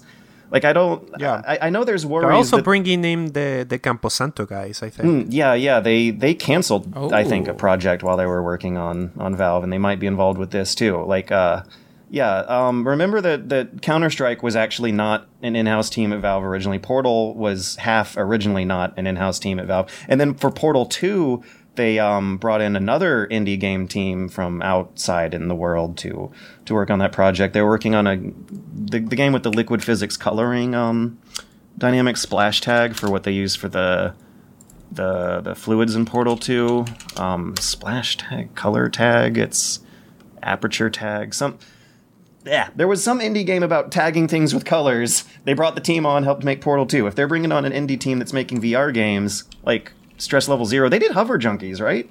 They're a damn good team. yeah, yeah, they're good. They're really good. They they do like um I guess you could call them like dev stories on Node a lot. So you can see how they built it, and every tech demo gets better and better and better. My, my fears for Valve not having a good FPS team right now are assuaged by by speculating on on that of them working with with Stress Level Zero and Campo Santo and giving the old Half writer Half Life writer back on the job. I'm actually just going to straight Google this. I'm ex- can you hear me trembling in my voice? Like I'm I'm thinking really fast. I'm I'm stammering. I I don't Erik Wolpaw, I not I Mark don't know if sorry. it they would be the only ones that work. Sorry, go ahead. it's it's Erik Wolpaw, not Marc Laidlaw, the, the Half Life Portal writer who who's working on this one. yeah, it, they they might have like got their tech, but I don't know if they worked on it by themselves. Yeah, when I when I think of them making a Half Life Two length VR campaign, I think of all the other full length campaigns I've played in VR and I've done fine in, starting with RE7. Uh, I I I, I do want to say though, like if if you have motion sickness or or accessibility issues, that is totally a valid concern. But all And of I'm the sorry. yeah, yeah, I that is that is completely valid. They should, in a perfect world, make a, a mouse and, and keyboard or, or ex- some other more accessible version of this game for people who are physically unable to play it. But a lot of the other naysaying I'm seeing from people who just like don't want Half Life as a VR game, I don't know if I fully understand it because Half Life like like I I think I said earlier, it's more of a tech demo franchise. Like I don't know how much of a of a real artistically important heart and soul there is to Half Life, so much as it's a uh, applying some heart and soul to cutting edge whatever cutting edge technology is available that half decade cycle. yeah, I Hmm. I think people just are worried that they're not going to be able to play it once again because there's this um, perception of how capable your PC needs to be to do VR, and the fact that most VR headsets, even though they have been dropping in price substantially in the last few years, um, we can get into that later. It's it's still like a, an upfront investment, a very And my large fear- upfront investment that you have to do. My fear for that is assuaged by them supporting WMR VR sets, which are dirt cheap in comparison. I might buy up for one of the big ones, but I don't know. I might actually just buy up for one of the small ones, depending on on how I how I don't you dare. tackle the, the cost benefit analysis. Well, it'll be good to have one for the PC so I can play the PC VR stuff I've been missing out on PSVR. Well, half of the PC VR stuff, the stuff that requires a good controller. A better controller than the Rift- PSVR. Rift S. Just get a Rift S. I might get a Rift S. I might get a, a Samsung Odyssey. And I might. Samsung Odyssey is a Windows Mixed Reality headset. Yeah. Yes, get a Rift S. Do not get a Samsung Odyssey. They're good. They're good headsets. Just you can put in the extra two hundred dollars. God damn it! It's literally Yeah. two hundred dollars. Not now. The difference between uh, Index and the Rift S is pretty ridiculous. The Samsung like- Odyssey, though, I think is around $200. Yeah, 230 230 Yep.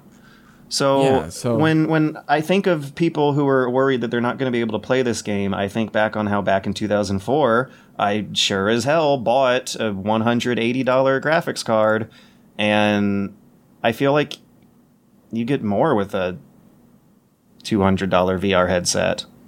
Like it unlocks new mediums of entertainment. It's it's more than a graphics upgrade. You can genuinely do different and more things with a VR set than you can with a Compared graphics card. Rift S? No, no, uh, yeah, no. I mean, compared What to a you- what are you graphics trying to upgrade. explain? I'm trying to explain that the $200 upgrades to be able to play this game is not oh, historically Oh, okay. unprecedented. It's something I'm quite used to and ah, ready to do. As opposed to not Yes. having it at all. Right. Okay, gotcha. Like I have Yeah. spent Yeah, hundreds of dollars to play high-end PC games in the past, and this hmm. feels like coming home. Yeah, Yeah. it's just that I, I think it's not as clear. Once when the investment is only on a graphics card or not a PC upgrade, it's very obvious what you're going to get with that and what you're going to use that for. With VR, I think for a lot of people it's still not clear what they're getting into and what the investment works for. Usually when I bring up the point of how expensive still VR headsets are, um, a lot of the people, uh, when I'm doing this on Twitter or on a video or whatever, I usually get hit back with comments or tweets of people saying, hey, you know, $400 is not much. Like, that's what you, a lot of people pay every year for a smartphone. And yes, but like you know what you're getting. Like when you're buying a new phone, you already have a very clear understanding of what that entails and that what brings. and brings. use it all the time. Exactly. While in VR, you don't know if this is something that is really going to change your experience or something that you're going to use once and not really get into. And, I- and I think that the, the biggest problem with VR adoption right now is getting over that barrier, which is why I am both excited and hopeful that, that this Half-Life game is at least good enough to break that barrier to be the, the thing that people get convinced to get into VR and then realize as as George point out that there's a lot of other really interesting stuff out there to play. Yeah. Um, be smart. Go to a store or go to your friend's house and try it out. Um, there's a certain percentage of people, low percentage, that just get sick all the time, and then the rest of the people don't get sick or they can get used to it. I'm one of those Yeah. people who got used to it. I used to get really, really sick when I put on the uh, the Oculus for the first time. I was like an early adopter, but eventually, like what a month or two, nothing. I feel nothing. Yeah. I could spin around. It doesn't even Yeah. matter anymore. Do the whole Resident Evil game in VR. I played all of Subnautica almost. There were a couple days where I didn't. I played all but two days of Subnautica in VR.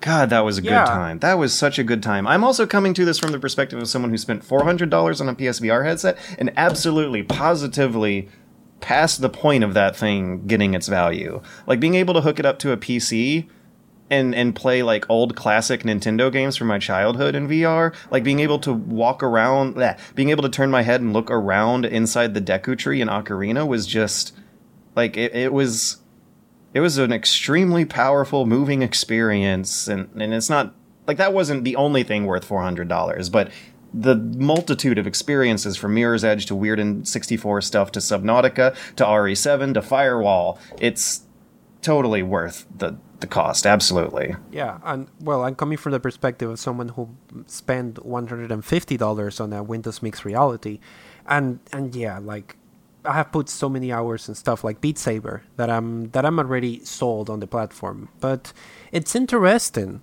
um, that the, the the timing of them doing this is actually very very clever and very useful for them.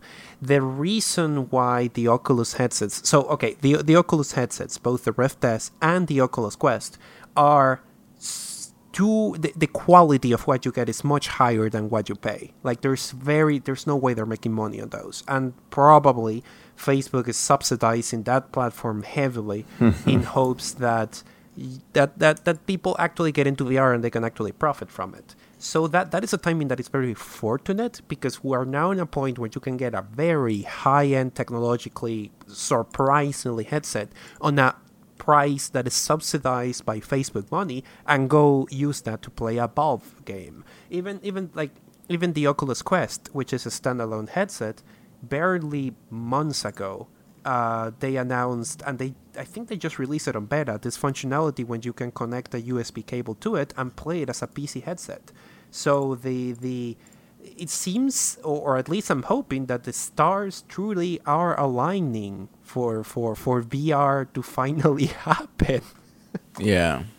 Uh, one about thing time. that that I I really don't understand is people who are both disappointed and surprised. Oh, yeah, no, no, no. Yeah, like this th- was obvious. was this this this was speculated, rumored. Gabe has given so many winks and nudges. Their interviews talking about how jealous he is of Nintendo being able to make games for their own hardware. And if Valve's own hardware were these really high-end, expensive VR sets, then it would make sense to think that Valve's been working on a high-end, expensive PC game for their their high-end, expensive PC hardware And it looks good. The the Half-Life series is historically a fulcrum point for for elevating first-person storytelling. Like a lot of um tr- tropes and, and archetypes and stereotypes that are derisive and silly nowadays are are fucking revolutionary back when the Half-Life games were coming out. Like environmental storytelling, um like having a bunch of doors in a room but shining a light on the one of them that you want the player to run through. It seems so obvious now, but back in 2007, it was like, wow, they really play tested the hell out of this level design. And seeing um, Half Life gradually evolve into both modern Call of Duty campaigns that are just the most uh, kitschy, commercializable, best selling, lowest market denominator corporate product of all time. Half Life has turned into that as well as artsy fartsy walking simulators like Gone Home and the Radiator Yang series. I'm really, really excited to see where this one goes as a platform for other campaigns, which will be a possibility because they are releasing a map editor. Oh, that this Yeah. this in particular makes Oh, me so excited. Yeah. Like it I feel like proper modding tool for games have been a dying breed. And to when you think about all the games that uh, uh, started as original Half-Life mods, the idea that not only they're going to release the map editing tools, but they're going to be like right there and ready for VR makes me hopeful that this is no not just the game that convinces people to get into VR for the first time, but also a framework mm-hmm. for a lot of developers and modders and indies to start experimenting with making their own VR projects based based on, on this code base and these assets and this engine. That's what what I think is assuaging a lot of my fears for paying hundreds of dollars for an expensive VR headset is that I am hoping that I'll be that we'll be buying into what will feel like an engine for VR first person adventures of all sorts of different styles and genres. Yeah, yeah, absolutely. Like that, that that's one of the most important part of of, of this particular news. Yeah. it's amazing. Yeah, like for for everything Valve has done wrong over the past 10 years, it feels like this is an announcement from not that time. Like And the fact that it's coming out in four months, it's, it's like it, it dropped out of nowhere. Oh, I have Yeah. one more weird point, and that is the haters that say, "Well, it's not Half Life Three. We wanted Half Life Three. What do you you- mean? It did you see? Half-Life It's 3. basically Half Life Three. Yeah, It is Half Life. it might as well be Half Life Three. I'm so sorry that the number at the end of the name is not a three, but." It's it's the third Yeah. iteration of the source engine. It's been 12 years since the previous one. It looks different. Like it looks cartoony and, and Phong shaded. Everyone's slick and plasticky looking. Like it's it's gonna have a completely different controller interface too. This is this is the new Half Life. This is Yeah. I'm sorry, it's it's not actually Half Life Three, but uh, in my head it might as well be. Fallout New Vegas is not Fallout Four, and look how well Fallout Four turned out compared to Fallout New Vegas. yeah. Did you see the um, the interview they did with Geoff? Kick, Kick? How do you pronounce his last name? The the Game Award guy. Geoff Stranding. Geoff Stranding. Oh. Now, now that you said it, now now I can't remember the name. Geoff Geoff Keighley. Geoff. Jeff Jeff Keighley. Keighley, yeah, Jeff Jeff, Keighley, not yeah. Geoff. That's it. Sorry, sorry, Jeff. Yeah. Did you did you see that interview he did with them? Yeah. Because he that, it was actually really good. Like it had a lot of questions that I didn't expect him to be able to to sneak in there, including why isn't this Half Life Three? And even though the developers went a little bit around, the, the, the, they didn't quite answer it directly. I think their answer was very telling and. Like every everyone involved is terrified of the idea of touching The expectation with the Half Life would be unreal. attached to it. Yeah. Yeah. And also, um, like some some spoiler ending for uh, Epistle Three, which which was the Marc Laidlaw um, blog that he put up with the names and, and properties changed for copyright purposes. Apparently, if they ever did make Episode Three, I'm going to assume right now that, that, that that's not going to happen at this point. They just released a, a prequel that's taking place early in the storyline. So can I can I give a, a, a detail from the ending of, of a game that did, never even existed and probably never will? Yeah, of course. They have been online for like a year. Yeah, yeah. They they were planning on switching the character over to Alyx after Episode Three. Right. So this does seem to make a lot of sense to me. I I I have I I have been so unoffended by this announcement that that for the first time in forever I feel an actual hype for a video game, but also for the first time since like half a week ago I feel great anger for the reception it has on on Twitter. It's it's night and day almost. Like on on Twitter I think I got a lot of uh, reluctant replies and then I hopped on Reddit a few whiles later and it was like on the front page with all of these these overhyped comments and upvotes. Wait, wait. Uh, Alec, it's a it's a prequel. Yeah, yeah, it's going to be taking place before Half Life 2 and after Half Life 1. Oh no. Why? why? why- Okay, okay, okay. Explain. Why is that bad? Why? Why? But because you have like she has like powers now. Not powers, but she has like the thing, the gravity gun on her hands that. She, she has a gravity glove. Yes. Like all that doesn't make sense with. I guess he doesn't care about canon. That's right. I forgot. He doesn't care No, about I canon. don't, I don't. I don't care about that cliffhanger ending. I really don't. No, no, he doesn't care about canon. He doesn't care that it doesn't work with uh, the, the writer. He doesn't care that it doesn't work with what happens in Half Life 2. Because if she had the freaking glove, a lot of things would have been different. The gravity glove, I don't think has as high powered a machine as the gravity gun because in the trailers you could just see they use their fingertips to like pick up small things like guns and magazines.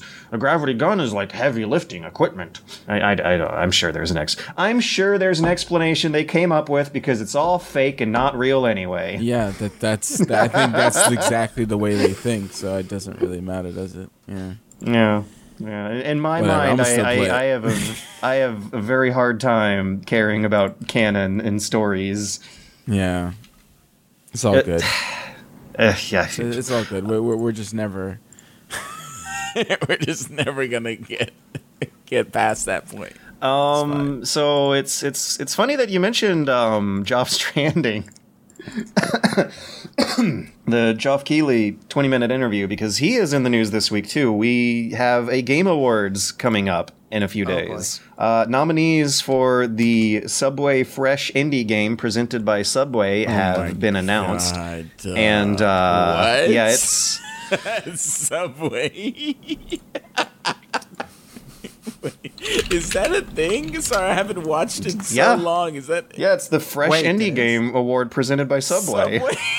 Oh, I thought you were making a joke. Are you kidding? No, no, that's the real. That's actually what it's called on on the website. It is on the website. Do you- what? No. Mm-hmm. Is this a parody? Subway? Their sandwiches are garbage. Fresh by Subway category is for new indie studios that released their first game in 2019. That's that's fresh. How much do you, how much do you think they get Subway paid for that? Millions. It would have to be like this is this is a, a popular question mark award show. Okay, when I said millions, I guess like maybe one million might also be a qualifier. But it takes a lot of money to put on a show like this in a big. uh They always have it in some real big expensive venue in in Southern California.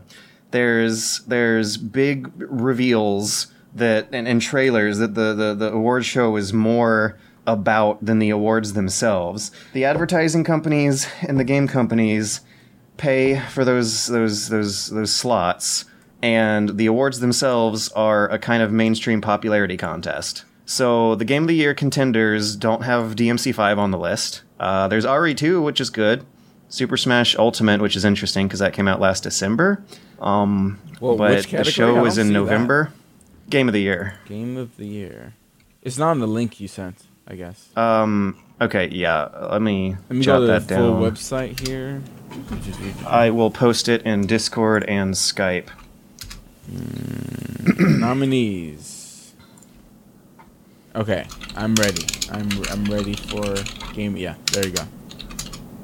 Yeah, so Death Control, uh, for some reasons on there. Okay. What? What? You, you liked Control? Yeah, c- Control is not game of the year though. Like where where's Outer Outer Wilds? Outer Wilds? What? Maybe it's under indie game why under is under the Outer fresh Worlds Subway on games. here? I was thinking the same thing. Yeah, I mean, it's not like it's a bad game. It's just not necessarily game, of the year. Yeah. I, I have a th- I feel like I've noticed over the past few years that if a game comes out during one of the border months, like from December to February, it tends to not do well at the award shows at the end of the year because by then it's kind of forgotten about. And Outer War- Wilds was February, or was it March? Right. Th- th- This is a trash list. This is a trash list. S- Death Stranding. I, mean, I, don't. haven't gotten to the esports stuff yet. De- this is a and that's where it trash like list. starts getting offensive for me. I I don't know if I am that angry about their game of the year nominees. I, I wish there was more DMC five. I don't think I. I don't get angry about any of this stuff, but it's still trash. Okay. Okay, so you, you want you want more Outer Worlds towards the Outer Outer, Wilds toward, Outer- towards the top. Outer, Wilds. outer things. Outer wi- Wilds. There it is. Outer Wilds. That's that's a good game. That game made me uncomfortable at sometimes. Oh my god. Okay. Yeah. Why is Final Fantasy XIV nominated for best community? Oh, I know why. I was thinking of the wrong Final Fantasy. My bad. uh, but yeah, I, I I see a lot of esports stuff here, and content creators of the year that I don't know about. Apologies to the five None of these people listen to the podcast. I can tell you right now. Okay, Look at these. I've heard of Dr. Lupo. I've heard that name. these are like probably esports guys. They look like esports guys. Look at those. Look at those Yep. pictures, man. Esports. Who's who's Grefg Grefg? I always have issues with the whole idea of a content creator of the year uh, sort of thing on the Game Yeah. Awards. What what content did Grefg create? Partially because of that of how you do, you define who enters into the content creation category and partially because i think it's it's too like centric to a particular type of genre or a particular type of audience like there's mm-hmm. content creation there's so so so many people doing this thing professionally in like a oh.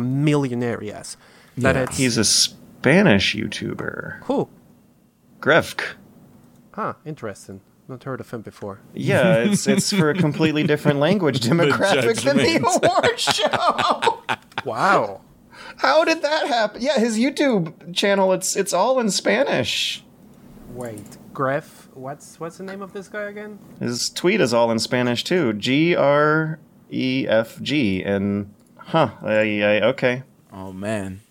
Look at all That's these that, it's dudes. just we- I'm not like offended, right? It's just weird that the the the uh, the the the Geoff Keighley Game Awards are breaking down language barriers. Um, all right, we got an esports coach award, an esports event award, an esports game of the year award, which I guess is different from the regular old game of the year award, an esports host award, an esports player award, an esports team award, and then we're back to regular games with the family game category. I, I think you're underestimated just how big esports are in I really am. I th- is is this a generation gap thing? Are Yes. the boo- are the Zoomers all into esports and we're just crusty and old Yes. with our single player games? mostly.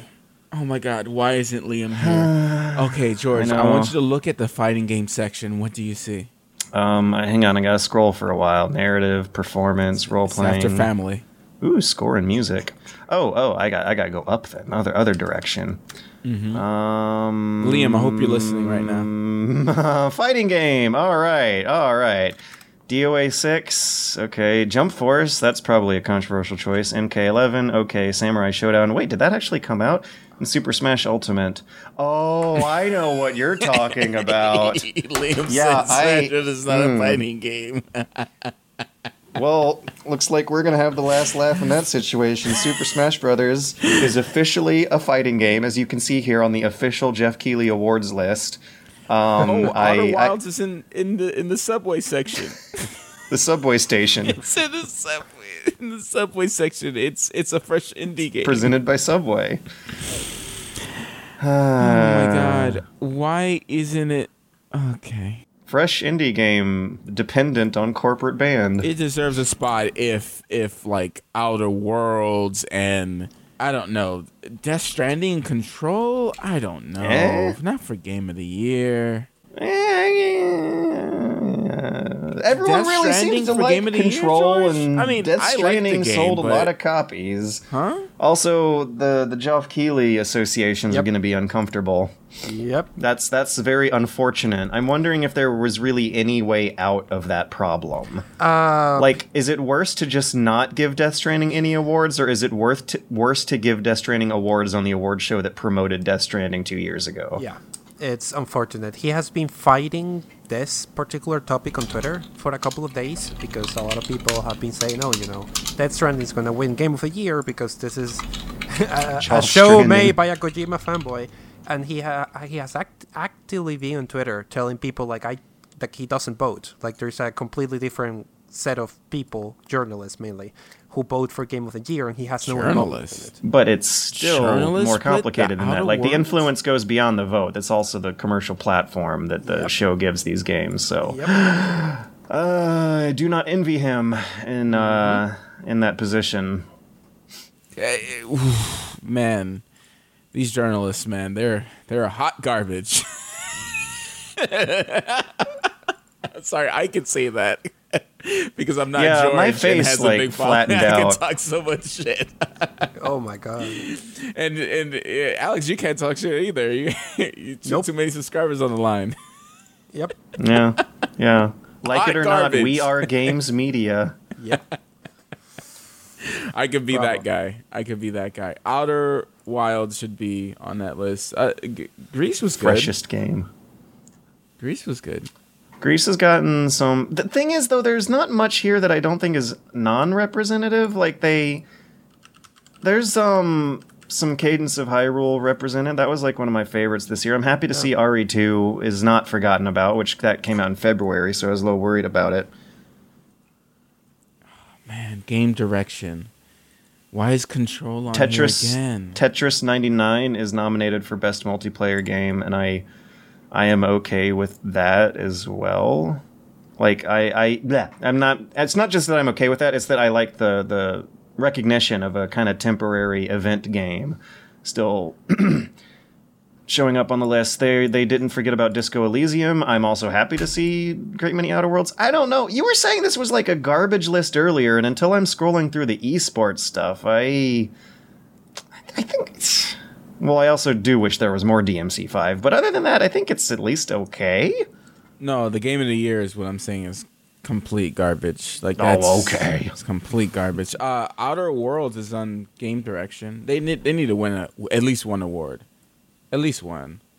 The ga- I mean, the game is the game is good. It's fresh. man. Yeah, it's, It's, definitely it's fresh. like a delicious Subway s- sub Definitely sandwich. like it's Yep. There you go. You're ready to work on the Game Awards. Uh, it's, uh, it's interesting that Sea of Solitude with all the bad reviews is on here too, which is interesting. Which is good, Kingdom I guess. Hearts 3 for, for music. Yeah. Yeah, it's like everything's at least there, which is what you want, right? Right. Uh, is everything there? I don't think so. That they even have Wargroove on there. what's what's Wargroove under? Best strategy. Is only in in the narrative section, and Control still again is here, and Death Stranding is in narrative. Why? Why is Oh. why, and why is Outer Worlds here? It is a garbage list. It is ooh ooh ooh no ooh no. Okay, I want you to give me an example. Matthew's being too mean, right? How Mm-hmm. am I being too mean saying that Death Stranding and Outer Worlds should be on a narrative list? Uh, because I agree with you. I just like when I think of garbage, the word garbage, I close my eyes and imagine a summer job where I had to clean the dumpsters out at the movie theater. and I don't know if this deserves that kind of treatment, is the thing. It's a garbage list. Fair enough. Like you know the smell of garbage, right? Of like lemony citrus garbage that's been in the sun all day. Yeah. Would you really do It's, that to it's this? like almost like washed up people who you know. Forget it. No, no, no, no. Let me not. let me not. All right. So, I can think of a couple other ones already to replace this, and so I don't. I can't. like I just don't. Yeah. Okay. Anyways, that's I don't fine. know, Alex. You got any like Yeah. everything I've played this year that I've been interested in is on the list somewhere, and like the granted they're in weird places, but they're on the list, so I'm I'm okay with that. Yeah, same. I just I, I feel uh, I always feel conflicted about the the whole idea of this sort of awards because a, a lot of these games are for very different audiences and types of people. So trying to to rank them together and say, hey, this is objectively, as you say, it's a it's a glorified popularity contest. But even with that, ah, it invites this discussion of trying to compare uh, compare apples to oranges in a way that I am not sure I feel comfortable about. I do I do see things that I feel are interesting. Like again, as I said before, I, I always I have problems with the whole idea of content creator of the year, but I am at least happy that there's someone doing Spanish uh, content in there because that's a huge world that, that consistently gets ignored in this sort of things. Yeah. Uh, but it, but even even with that, uh, I I don't know. I I I'm not. It's interesting to watch and to see the people's reactions, but I honestly on the on the opinion that people take this way too seriously.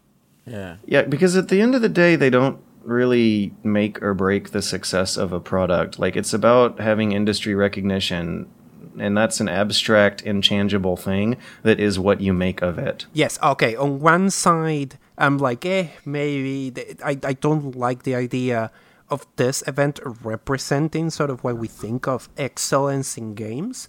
And on the other side, I'm looking at the at the fresh by Subway in the game category, and I see that, for for example, Gris uh, Gris is there, and that makes me happy because that's a local studio from here to Barcelona. I have met the guys who work on Gris. Oh, nice. And and it's like to, to see them there it makes me feel happy but I, I have these two conflicting views clashing one that doesn't want to give more too too too much seriousness and influence to something like this and the other that is happy to see games that i have at, emotional attachments to here so so i I'm- i, I don't know where to go You know what's not here is Indivisible. have you played the game No, it, it didn't not, turn out well. It's not great. Um, I, I don't see the the KFC dating simulator. oh Yeah, stuff that w- Oh. if if if this was God damn it, Matt, I'm so sorry, but if this was a list of or related to the qualities of garbage, hmm. you'd start seeing some weird inexplicable stuff like that, I'm sure. like Star Wars is not on here, and they have other stuff on here, right? I like, know. Oh, they weird. wouldn't know. Star Wars just came out and they had to vote on this stuff weeks ago. Yeah. yeah I, Okay, I weeks Well, actually, ago. when do they Okay, well, vote? there I you wonder. So Star Wars might be in next year's show. yep Eh, you know, Probably. Shenmue Three should have won like twenty awards. I don't know Oh, why shit, Kingdom Hearts came is not right? all over the place on here.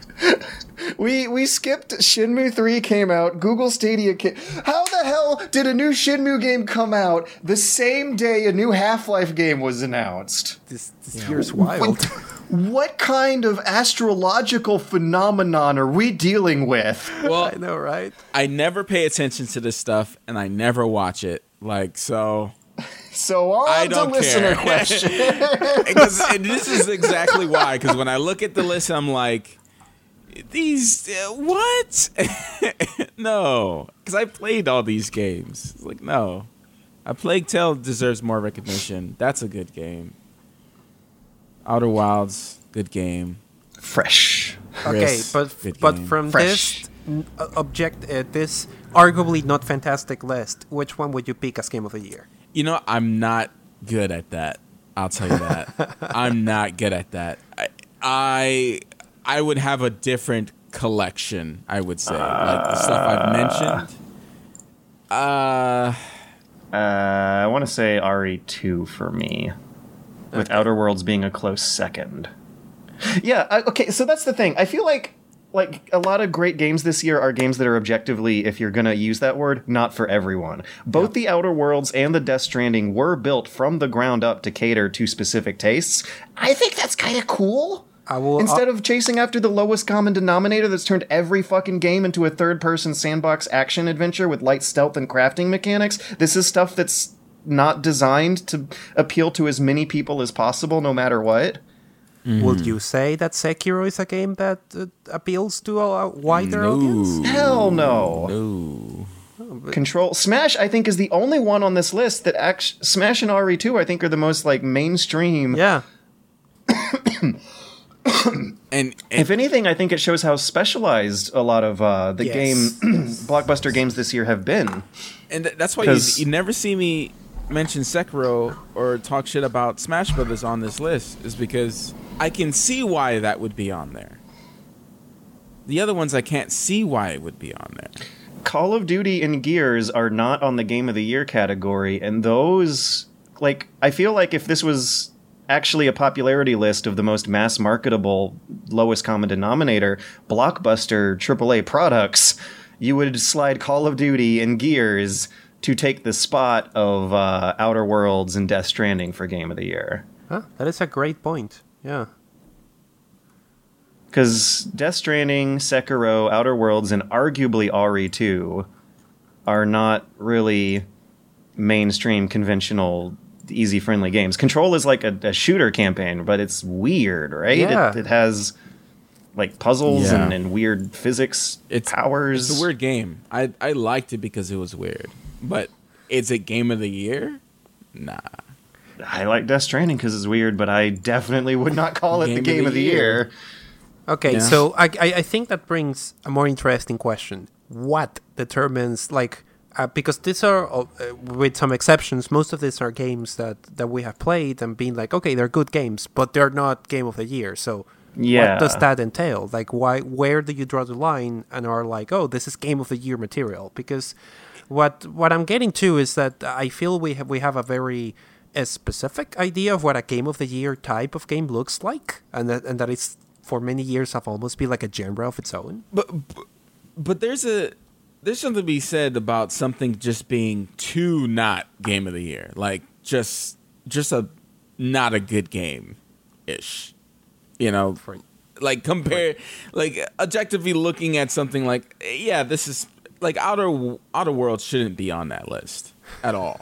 like not even close to the list. But it's there. But remember when I was saying like Outer Worlds was feeling like my game of the year when I was going through it? So you're saying that the journalists do what journalists do best and don't finish the game and they put out a review? Is that what you're telling me right now?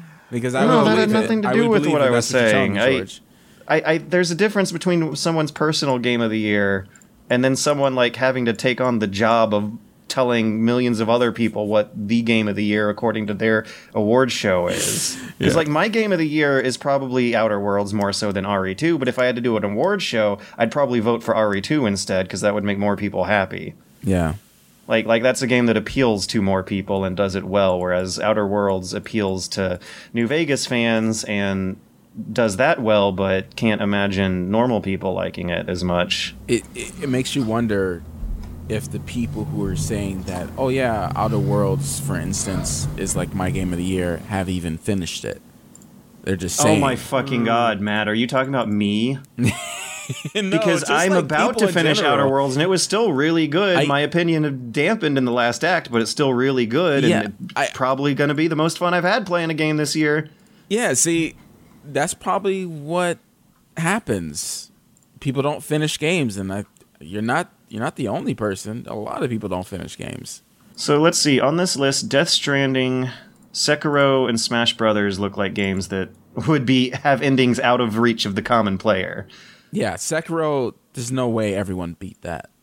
So for that to be voted up there, that's really weird. it's, it's it's really weird. All right. But anyways, we're we're going around in circles. I'm complaining, talking And- shit about people who picked this list. Um, And we're hitting the Alex is two-hour trying to be a good boy, and, Ge- and George uh, George is being George. All right, I got I got real one, if if we're gonna do one question this week, if we have time for one question, Yeah. let's do the our video games art question. Oh you serious? my god. yeah, we got one. We got one in the inbox. Um, this week, Hans H sent in us a question asking, "Are video games art?" Not in the sense that some video games are artsy, like your journeys and your gone homes, but can all video games be classified as art in and of themselves? Are you seriously going? Are you trying to wrap this up, or actually add a, uh, another hour to the podcast? Yeah. I, I'm, I'm not Yeah, sure well, I I- understand. Yes. I, I I have an answer, and that is yes, yes. yes. Of course. Video games are Yeah. art.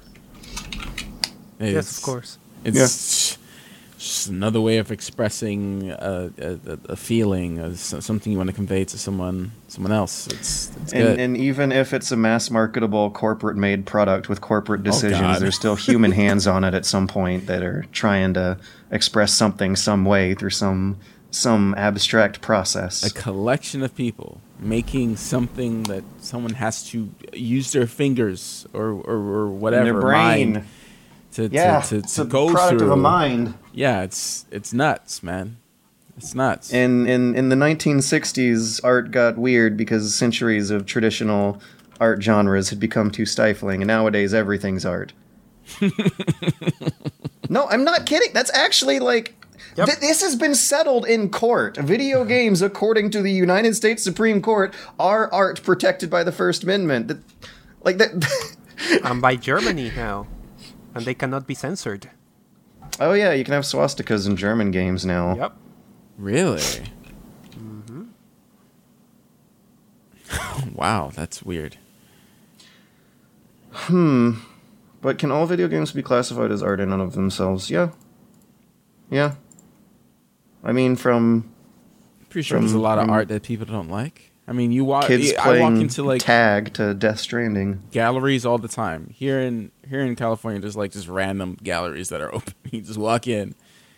Sometimes the art is garbage, man. But sometimes you walk into the Dr. Seuss uh, gallery and you see some really cool ass stuff. Art doesn't have to be good. The Garfield phones, those are art. Sandwiches, those are art. Fire hydrants. Coffee those are art. latte art. Fi- well, there still has to be some kind of aesthetic design process involved in the creation of a fire hydrant. At some point, you're manifesting stuff in your head into reality, and that's that's that's that's that's what it means to be human. The artistic expression of the individual is innately connected to the experience of of of, of humanity. Um, George, is your YouTube channel art? I hate to say it, but probably yeah. Oh, Uh, keep man, in mind, I didn't. good. Art doesn't have to be good. um, um, I was having a conversation Oh, there. um, earlier about art, um, and there was this uh, video. It's a slight off topic, but I'll just mention it real quick. Uh, for people who want to see it, put in Inner Bloom. It's by Rüfüs Du Sol, I think is how you say it. Um, and that they have like this. I think they're filming a tank or something, and there was st- like moving around paint. I don't understand how I'll look it up. I don't understand how they're doing it, but it's incredible. It's incredible. So if you want to see some crazy art, watch that. Watch that. There you go. That- that- That's that's that's something to vibe out as you. Uh, uh, I'll leave you something with uh, like homework. because you know like like in the objective nature world it's just liquid sloshing around but to us humans seeing it through this particular frame of reference it looks like a beautiful work of art Yeah, the music's good too. like uh like the dad and sons theme song yep.